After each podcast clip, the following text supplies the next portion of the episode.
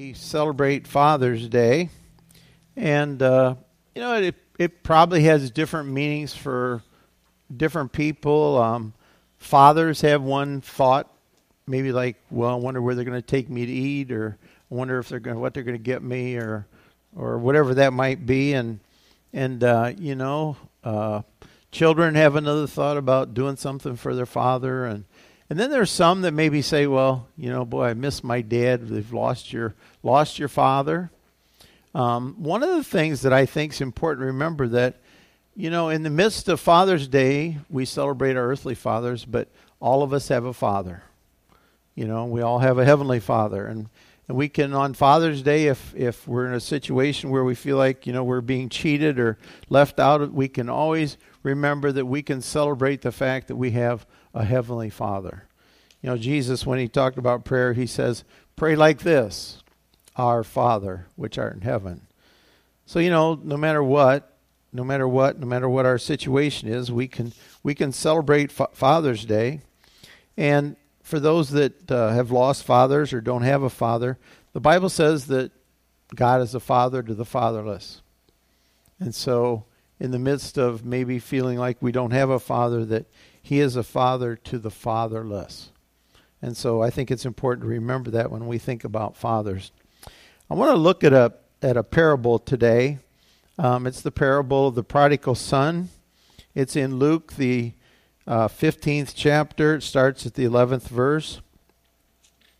I'm going to read through the story, and then we'll go back, and we're going to look at some aspects of the father, and we're going to look at some of the aspects of the son.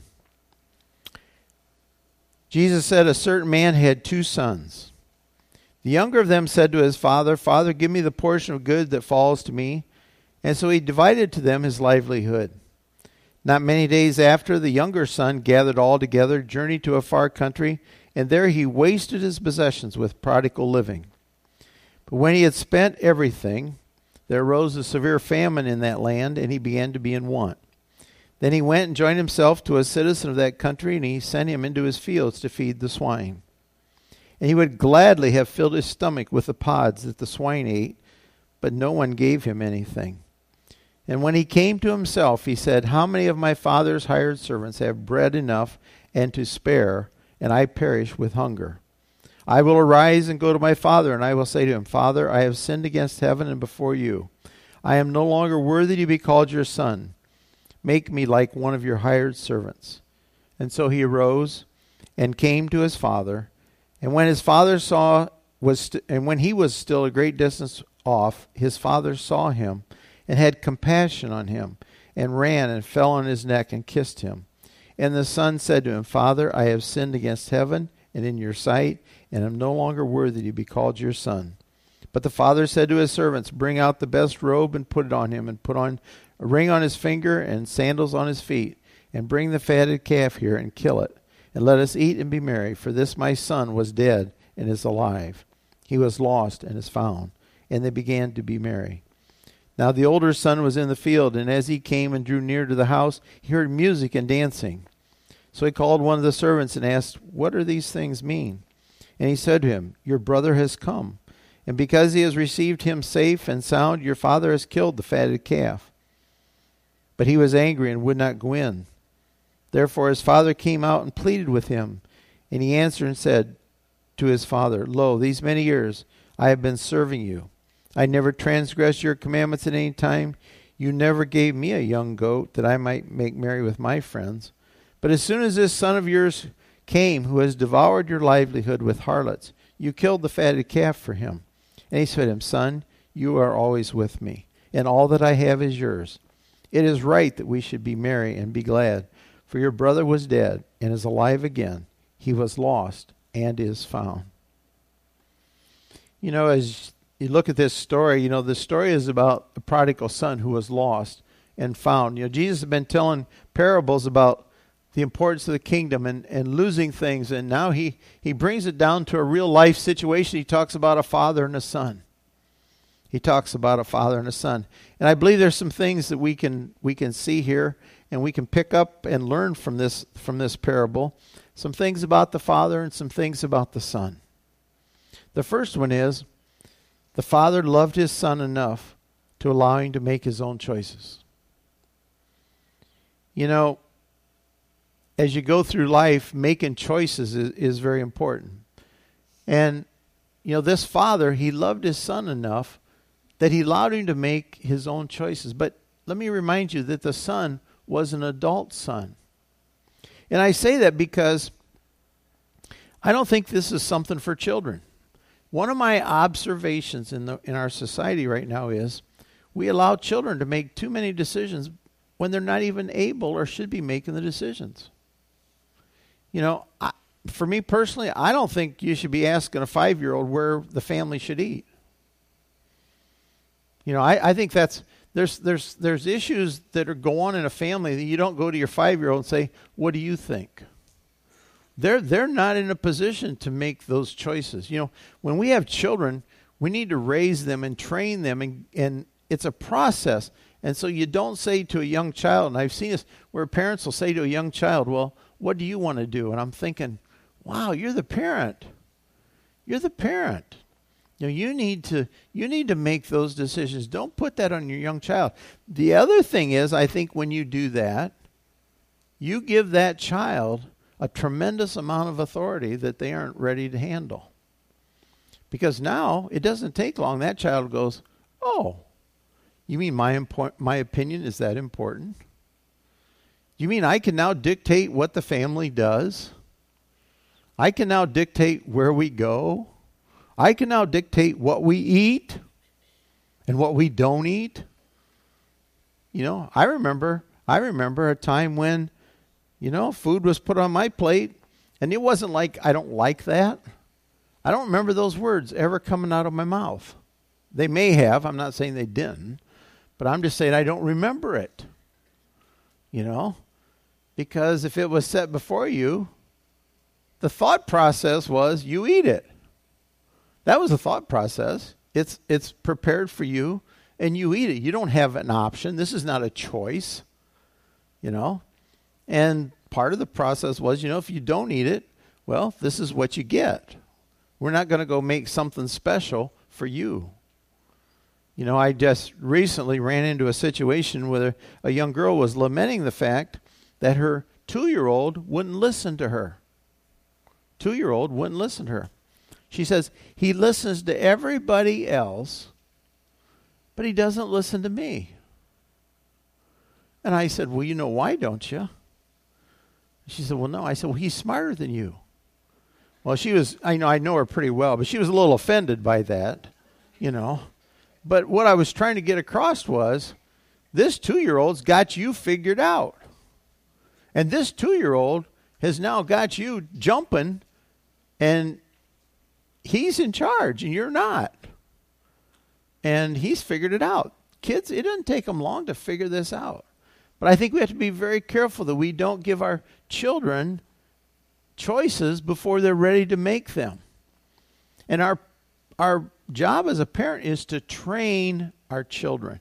So as they mature and get responsible, then you give them choices, and you allow them to make choices. And then if they fail, you kind of go, no, and you help them, you guide them through that. Now, this case, we have an adult son. And this adult son comes to his father and he says, I want my inheritance. And it appears like the father didn't lecture him. The father didn't go through a big spiel about it. He said, "Okay, if that's your choice, you can do that."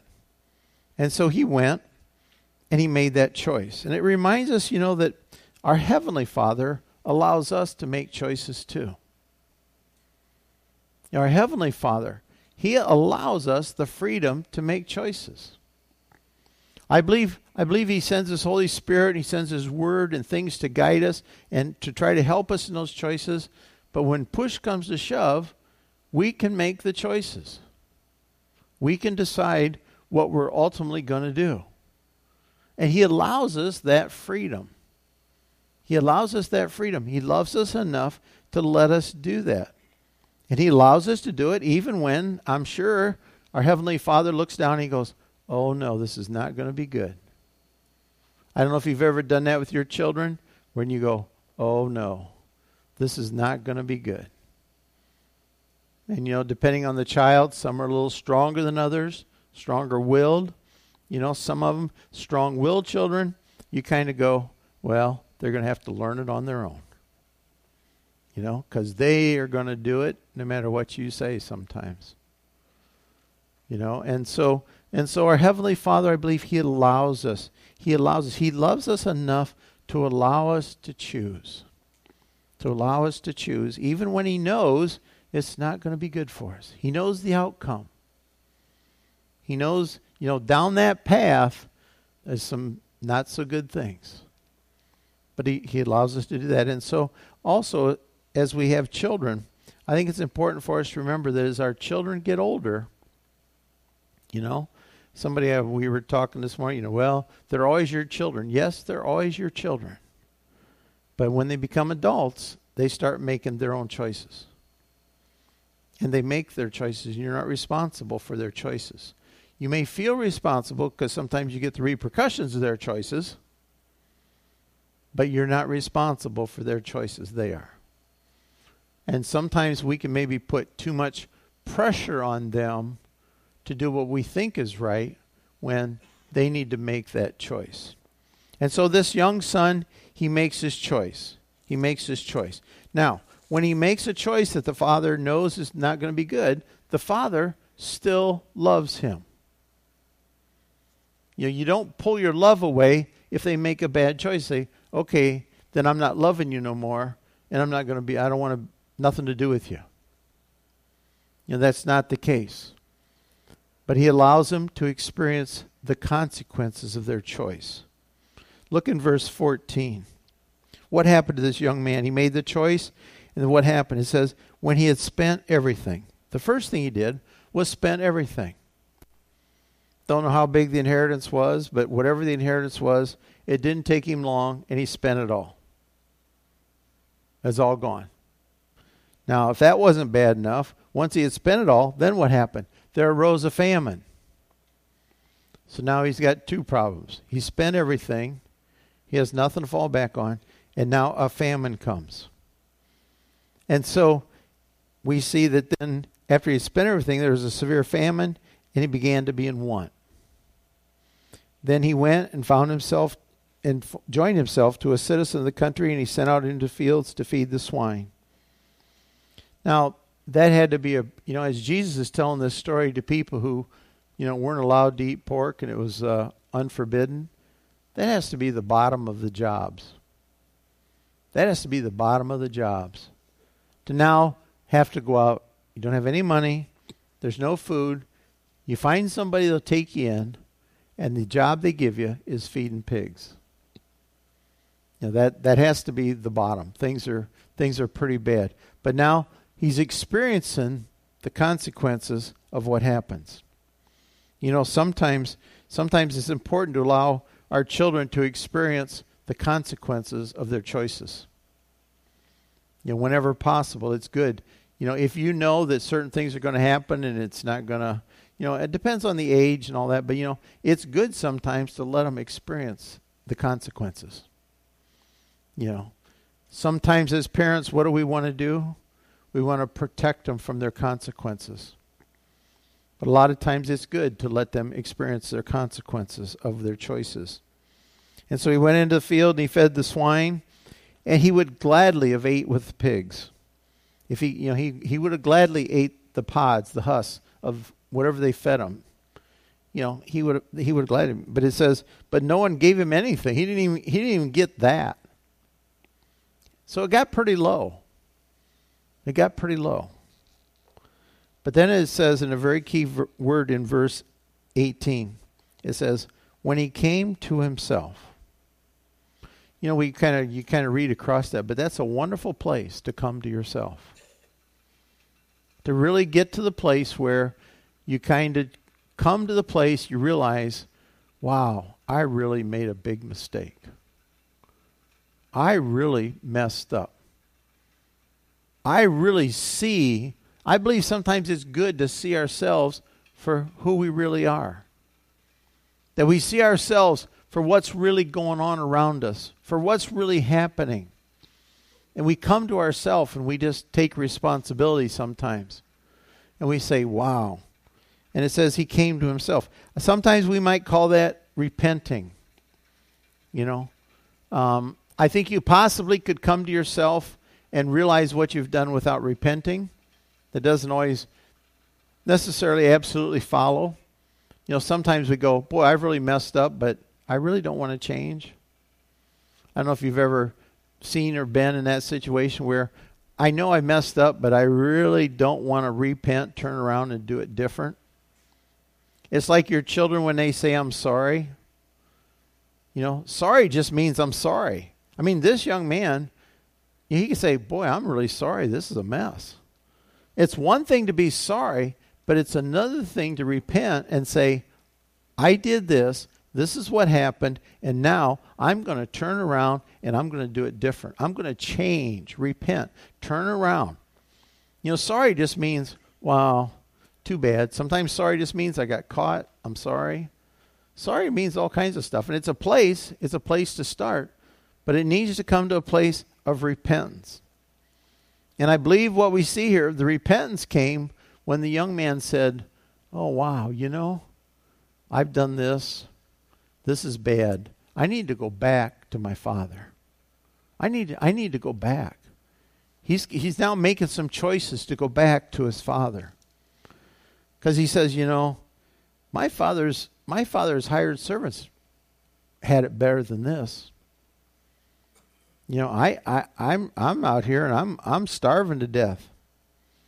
And so in verse 18 he says, I'm going to arise and go to my father. I'm going to rise. You know what? I'm going to change. I'm going to change things. I always tell people, if you're down a path, and I think of life as a path sometimes, and if you're in a path and all of a sudden things are really not where they should be, and not because it's just difficult. I mean, sometimes on our path, things are difficult. Doesn't mean you should just, okay, I'm changing paths just because life is hard. But if you get down a path and you go, wow, I've made mistakes. This young man came to himself. He realized, I've made some mistakes. I've made some bad choices. I'm in a place that is not good. It would be better if I was back with my father. If you get in those spots, the best thing to do is turn around and go back where you were. Go back to where it's good. And this is what this young man did. He says, you know, it's better if I could go back to my father. Because it would be better there. And so it says he gets up, he rises, and I'll go to my father. And he says, and I will say to him, Father, I have sinned against heaven and before you. I'm no longer worthy to be called your son. Make me like one of your hired servants. He kind of prepares himself for this speech he's going to make to his dad. He says, you know, I'm going to go back and I'm going to say, you know, I'm sorry. You know, I'm not even worthy to be called a son. Just make me like one of your hired servants. I'd be better off. And so he rose and he came to his father. And now we're going to see a picture of a father. It says, when he was still a great ways off, his father saw him and had compassion on him and ran and fell on his neck and kissed him. Now, this is a picture of our Heavenly Father. This is a picture of our Heavenly Father. And I think we as fathers can learn from this picture that no matter what our children do, no matter what they've done, you know, that we can always still look for the day when they might come to themselves and come back and repent. And this father, what does it say? He saw him coming afar off. I believe the father saw him coming far off because he kept looking. He expected, he had expectation that son was going to come home. He had expectation. He said, you know what, I believe. And I believe our Heavenly Father, he thinks that about us when we stray. His expectation is that we're going to come to ourselves and we're going to turn around and return. And he waits. And he waits. And when he sees us coming, before we get there, it says he had compassion on him. And he ran and fell on him and kissed him. And the son says, Father, I've sinned against heaven in your sight, and I'm no longer, he prepared this message. I've sinned against heaven in your sight, and no longer worthy to be called your son. So he prepares this message because, I don't deserve. And I often see people who, they give me this statement, I'll go to church when I get my life straightened around. I'll go, and I always say, you got it all wrong. This story tells us the father wasn't waiting for the young man to get his life straightened around. He wasn't waiting for all those explanations. He was just glad to see his son because he loved his son. And as he came, the father almost ignored what he said. The son says, well, I'm sorry, I've sinned, no longer worthy. And the father just says, bring out the best robe and put on him. The father says, I'm just glad you're back. I'm just glad you're back. How many times when somebody comes back, what do we want to do? Well, my human flesh wants to go, I told you so. I told you so. If you'd have just listened to me, isn't that what we do? If you'd have just listened to me, I tried to tell you. I think that's our human nature. We want to lecture them, and I don't know, maybe it's okay sometimes, but I don't think that's necessary. When they come back like this and they've repented, you don't need to lecture them. And so I tell people, it's the same thing with coming to our Heavenly Father. I believe he's just waiting for us to come. He's just waiting for us to come. And I don't think lectures are that important. And I think I think it's even more unimportant for us to lecture people about, well, it's about time. Glad to see you finally made it. I can't remember. People a lot of times tell me, they make this statement. They'll say, well, somebody just said this to me the other day. I don't think it's anybody here. Somebody just said to me the other day, oh, yeah, I know. Anyway, they said, well, I'd come visit, but they said, should I wear a hard hat in case the roof falls in? The implication is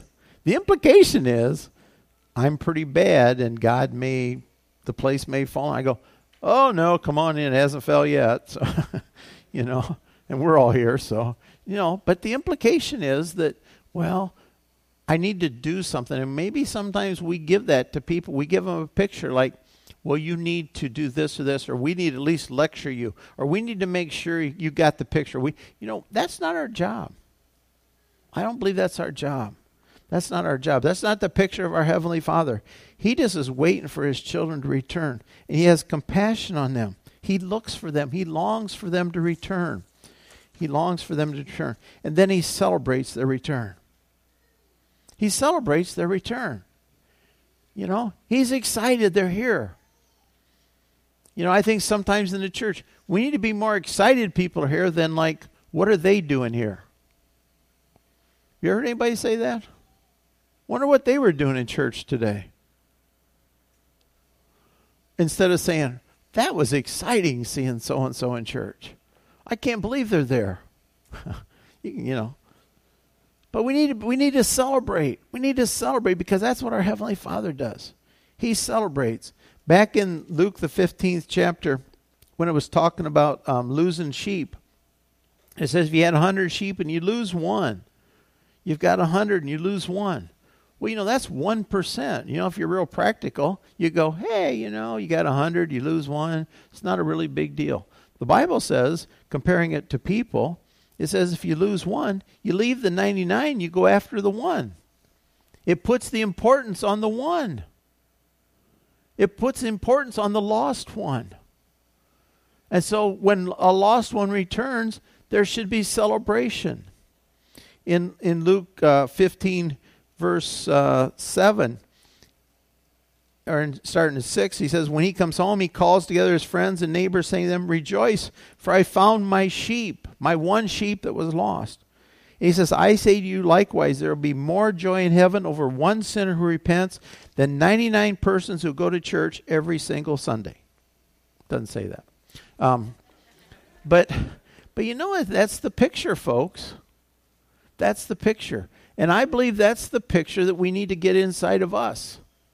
There's It's not that God's not happy because we're all here.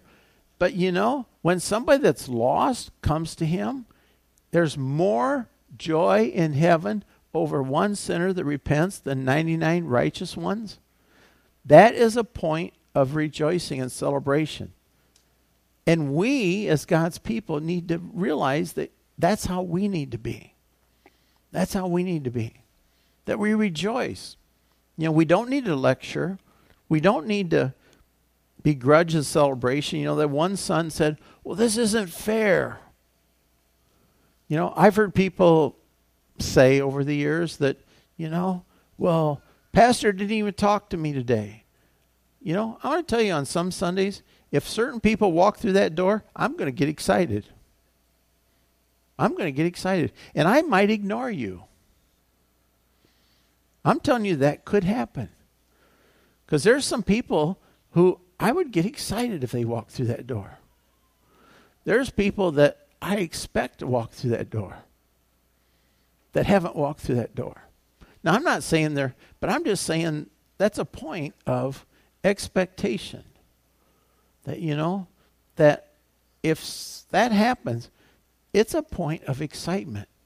And if that time I don't happen to say hi to you, then you need to forgive me.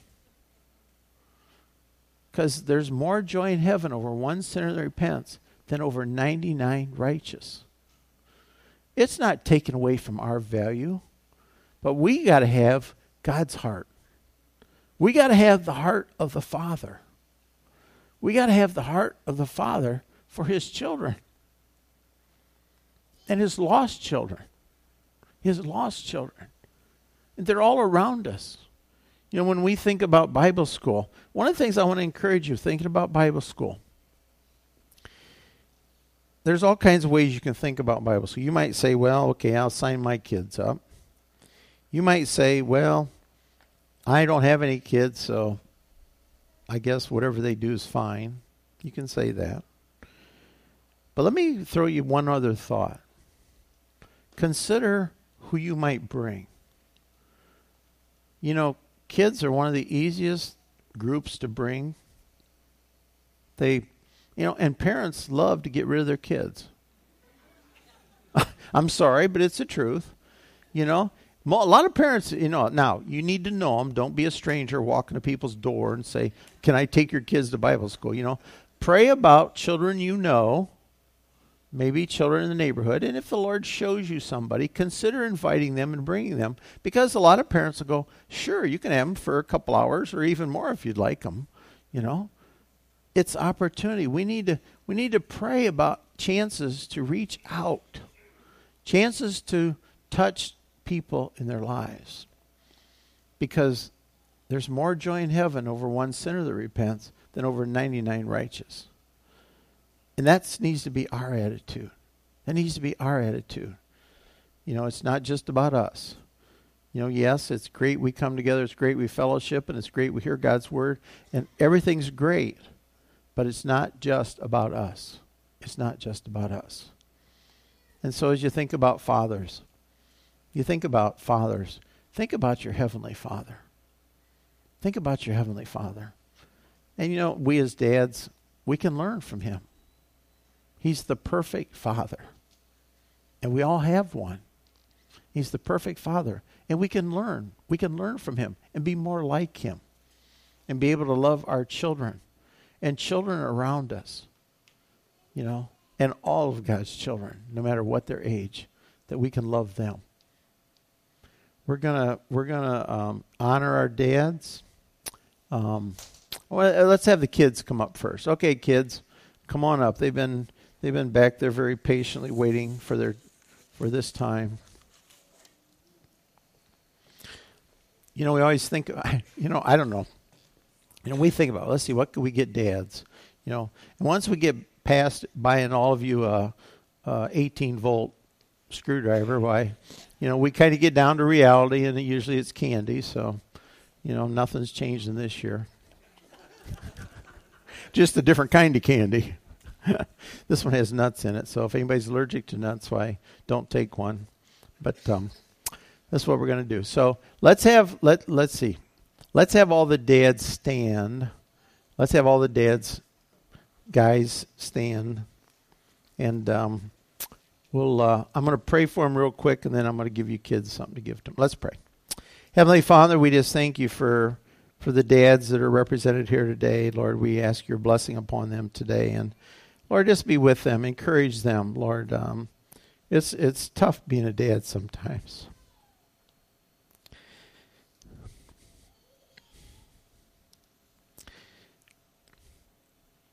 So, Lord, we just pray you bless them and just help them to have a great day.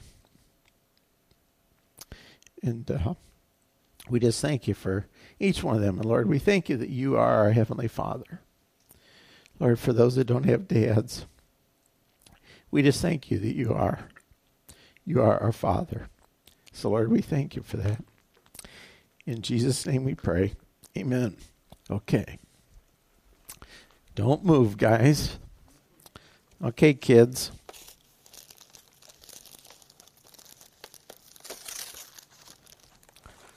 Okay. Can you find your dad? Huh? Go find your dad and your grandpa. That's for them. It's not for you, Jason. Okay, here you go. Okay. Make sure every dad has one. And when they get one, you can take a couple so you don't have to make a trip back. And I give them to their dads, and then you dads can sit down so we know who's got them and doesn't. Okay.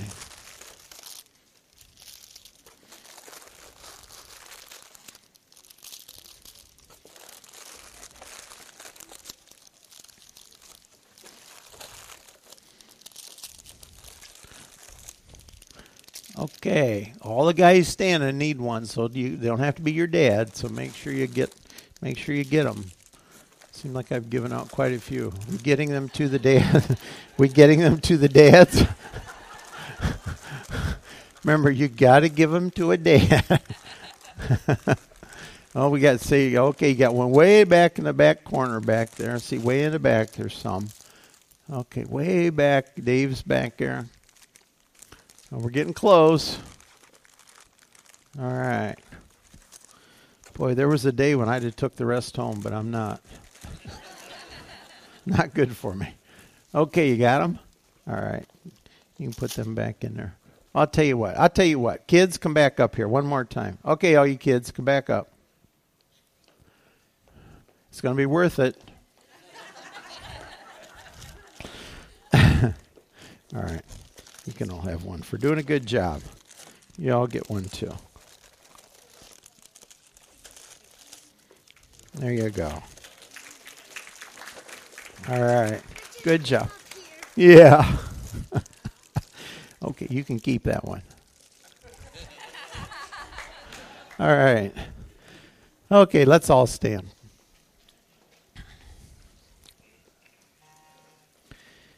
Heavenly Father, we just thank you, Lord, for this day. Thank you, Lord, for your blessings. Lord, we thank you that you are our Father. Lord, we can come to you, Lord. Just help us to be faithful to you. Lord, help us to keep our eyes upon you. And help us, Lord, to know that you're always there, even when we stray away, that you never leave us or forsake us, that you're always there. We thank you for that. Thank you for your presence with us. In Jesus' name we pray. And all of God's people said, Amen.